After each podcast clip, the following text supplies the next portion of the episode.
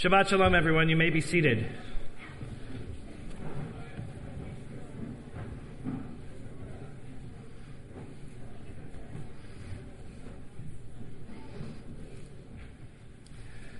This Shabbat, I want to share with you two stories from the Talmud. And I'm going to use a little bit of a uh, poetic license in their translation, but the essence of the story is identical.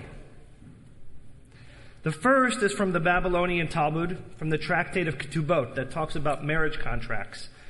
And throughout the Talmud, there are all types of tangents that are taken in conversation, and this is one such tangent. And the story goes as follows that there was a rabbi by the name of Rav Rechumi who used to study in a yeshiva all day long and all night long. He lived in the town of Machoza, and he would only come home once a year for a short period of time to be with his wife and with his children. And his wife would look forward to this day for weeks and weeks and months at a time. She would count down the days until Yom Kippur when he would come home and celebrate this holiday and commemorate with his family and his wife. And she counted the days down and counted the days down, and it came time for Yom Kippur, and he didn't come. Meanwhile, Rav Rechumi was at the yeshiva studying, and he was so engrossed in his study, he was so captured with his study, that he forgot to even look at the calendar. He forgot to notice that it was the time of the year where he normally goes home and is reunited with his wife and with his family. And at his house, as the eve of Yom Kippur set in and the sun set, his wife started to cry. And shortly after, as he was studying his Torah at the yeshiva, so engrossed in the Torah that he didn't even realize it was time for him to be home with his family or the holiday. The whole building where he was on collapsed, and Rav Rechumi died. He fell to his death. I want to share one other story with you from the tractate of Yoma that deals it deals with the sacrifices of the days of Yom Kippur. And when I'm done with both of these stories, I'll give some context to why I'm sharing them with you. It's the story of young boys in the time of the tabernacle who always wanted the right to clean off the altar's ashes. After a sacrifice was made, a big mess would happen. And young kids would fight for the right to clean off the altar. The problem was, like with many kids, that if multiple kids ran up and said, I was here first, and the other one said, I was here first, there would become large argu- arguments over who inherited the right to actually clean the altar. It actually became quite a problem. And I don't know what you do when you have multiple kids and they all fight over one item that's not divisible. But in my house, we normally play the game rock, scissors, paper. That's how you get it. And you'd be interested to know, perhaps even intrigued, that the Talmud did something very differently, as they did in the time the tabernacle and in the time of the Beit Mikdash. What did they do? They shot odds or evens. If two kids were running up the ramp and they both were going to have the right to clean off the altar, but only one could have it, the head priest would come up to them and they would shoot odds or evens, and whoever won the odds or evens had the right to clean off the altar. Interestingly, by the way, the Talmud tells us that when they shot odds or evens, they only used their first or second finger. That they wouldn't use their thumb because in those days, the time of the Talmud, the thumb was considered an obscene gesture. Today we have other fingers that are considered obscene gestures, but in that time it was the thumb. So it once happened that two boys are running up the ramp to clean off the ashes after the sacrifice because they want this great honor. But one of the boys realizes that if he gets up there with the other boy, he only has a 50-50 chance of inheriting the right because they're going to shoot odds or evens, and when you shoot odds or evens, it's a 50-50 chance you're going to get it. And this boy wanted the right to clean the ashes. He wanted no one else contending with him. So there are two accounts, one in the Mishnah and one in the Talmud, of what this boy does to ensure that he gets the right. In the Mishnah, he kicks the boy off the ramp and the boy breaks his leg to ensure that he gets the right. In the Talmud, the, tor- the story tells us that the young kid took out a knife and stabbed the other child in the heart to ensure that he wouldn't contend with him ever again. His father even comes up and says, the father of the young boy comes up and says, My son is still alive. If you pull out the knife from his heart as a priest, you can still use the, light, the knife later, but as a priest, if he is to die, the knife becomes not usable, becomes impure. The anonymous author of the Talmud tells us that they cared more at that time about the purity of their vessels than they did about human dignity and life. Now you're probably looking at yourselves and looking at me saying, the rabbi just shared two really sad and weird stories about the Talmud. One about a rabbi who is supposed to come home on Yom Kippur to his family, but instead he's so engrossed in his study that what happens? He forgets.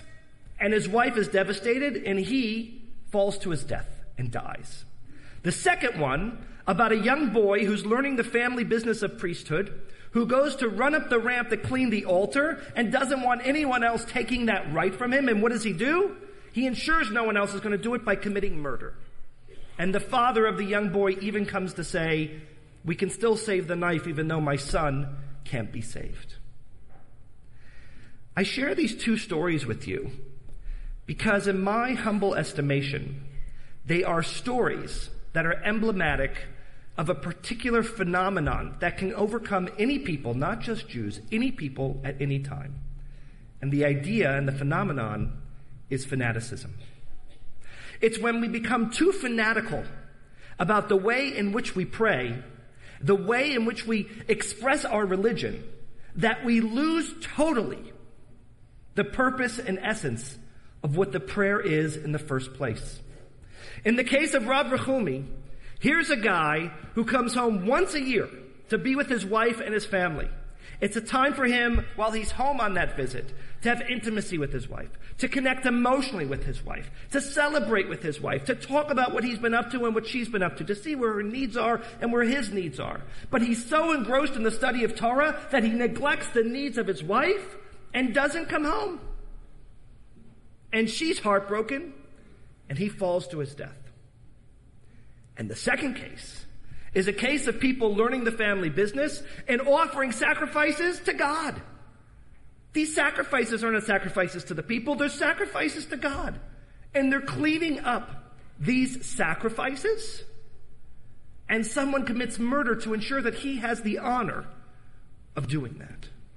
Missing the total essence of where they are and what they're doing. And when the father says, the knife is still clean, he doesn't even realize how sad it is that there's a loss of life. It's as if the anonymous author of the Talmud is telling us, shame on you. What are you even offering a sacrifice for in the first place? You missed the entire essence of what sacrifice and prayer is all about. How embarrassing. How mortifying. These two stories, along with others, have been in my head because of an article that I learned about over an occasion this past week, where an ultra Orthodox group called the Aguda had its annual celebratory dinner in New York. And this is the season for celebratory dinners. Many organizations are having them, and I wish the Aguda blessings and health in their celebratory dinner. They raised a lot of money, it created a lot of awareness, and they do many good things. But one thing that was problematic was that at this dinner, one of the leaders of this Aguda, this ultra Orthodox group, proclaimed loudly and proudly that Reform, conservative, and modern Orthodox groups are blasphemous and will bring about the demise of the Jewish people. And they went on to say some pretty nasty things about other stripes that were not where they are, inferring that if it weren't for them, there'd be nothing to reform in the first place. This became problematic because Mayor de Blasio was there, And some people were upset that Mayor de Blasio chose not to speak out and say, I disagree with your stance. Today's Devar Torah words are not in any way a rebuke of Mayor de Blasio and whether he did the right or wrong thing. Frankly, I don't think there's any winning in such a situation for a political figure to be there. And I don't think, personally, as I weighed in on the issue, that he did any justice were he to stoop to their level and cause public shame. But I share this with you because I start to wonder often in this age of fanaticism and the age of extremism that happens in all religions. It happens in Christianity, it happens in Islam, and it happens in Judaism as well as others. As to whether the essence of the Torah, the essence of the prayer, and the real purpose of what it is we're after in our religion is even being remembered. The same Torah that the Agudah and that all of us who are of the Jewish faith believe tells us the following two teachings. It tells us to shame another person publicly is equivalent to death. It's equivalent to death. And any of us who've been publicly shamed know that it's a horrible feeling where we look to crawl underneath a table because we're humiliated. The same teachings of the same Torah for the Agudah and for us and everyone in between tells us that when we walk down the street and we see someone who's hungry, or we see someone who's naked, or we see someone that needs shelter in rain or cold elements, and they ask us for help, and we have the resources to help, and we don't help, the teachings tell us that's tantamount to idol worship. Idol worship. Meaning if someone's hungry or thirsty, or someone's naked, or someone doesn't have shelter, and we don't help them, then we are idol worshippers for not helping them. How can we claim to be Jewish when we don't do that act? It's as if we worship some other God.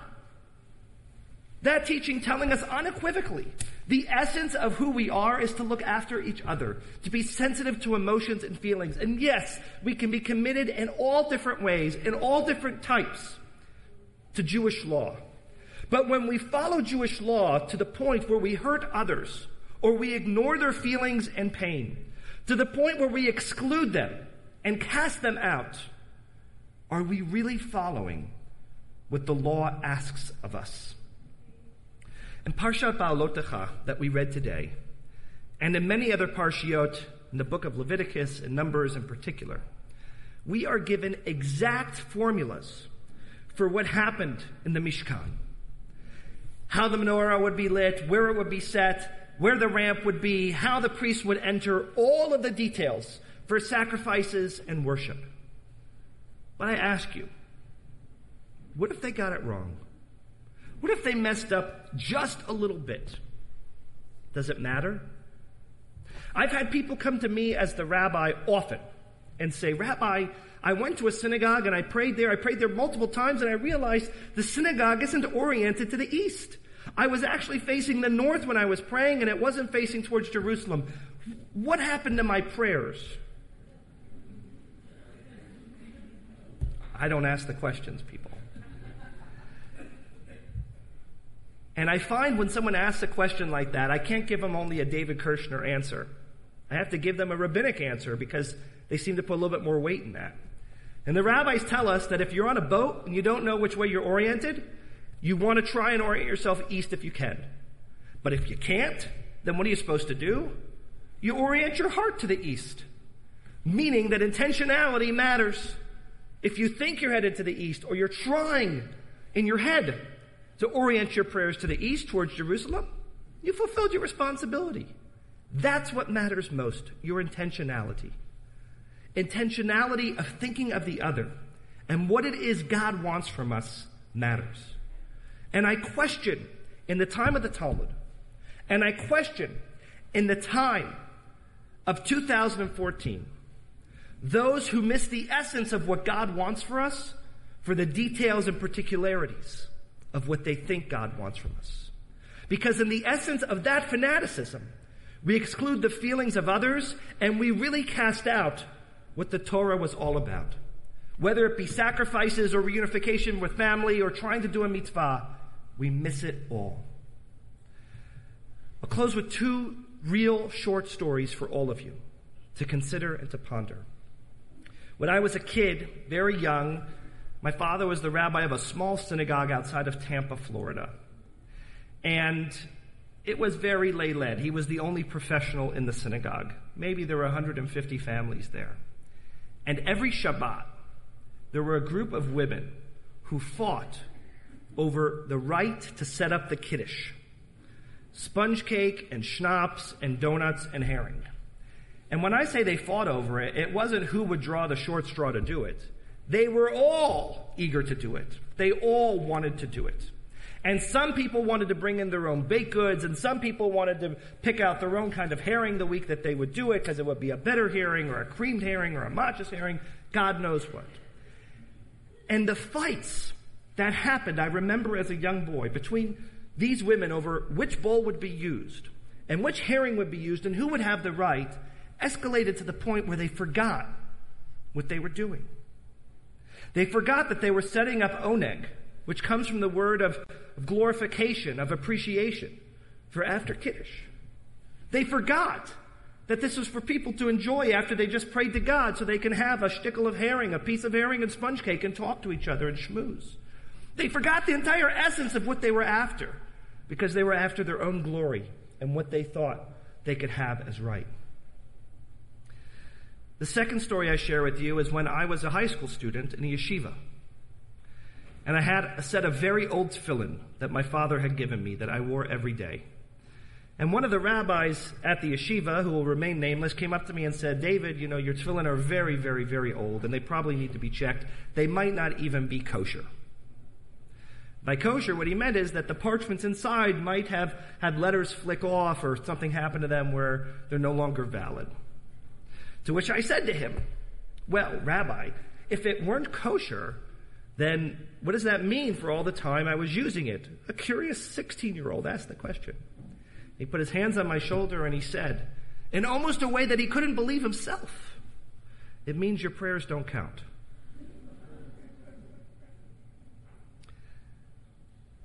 Very few statements in my entire life have shaped my theology more than that one.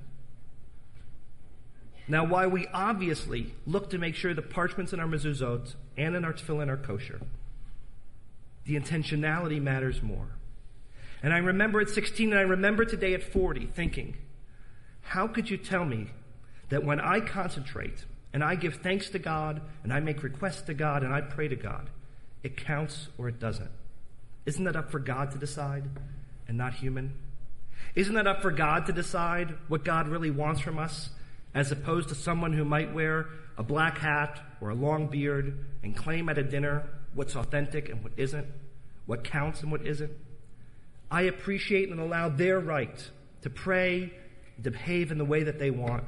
And I only ask the same for me and the same for my brothers and sisters who aren't practicing Judaism in the way that I want to or that I believe is right, but that they have that right too.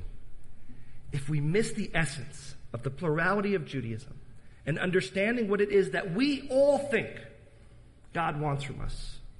And we only focus on the particularities of the prayers, the particularities of the commandments, then I worry we could lose the entire essence of what Judaism is about. Let us never stand in that judgment. Let us realize what we have in our blessings of hearing many voices and many streams, and may those voices make harmonious noise, a harmonious sound that allows the chorus to rise together.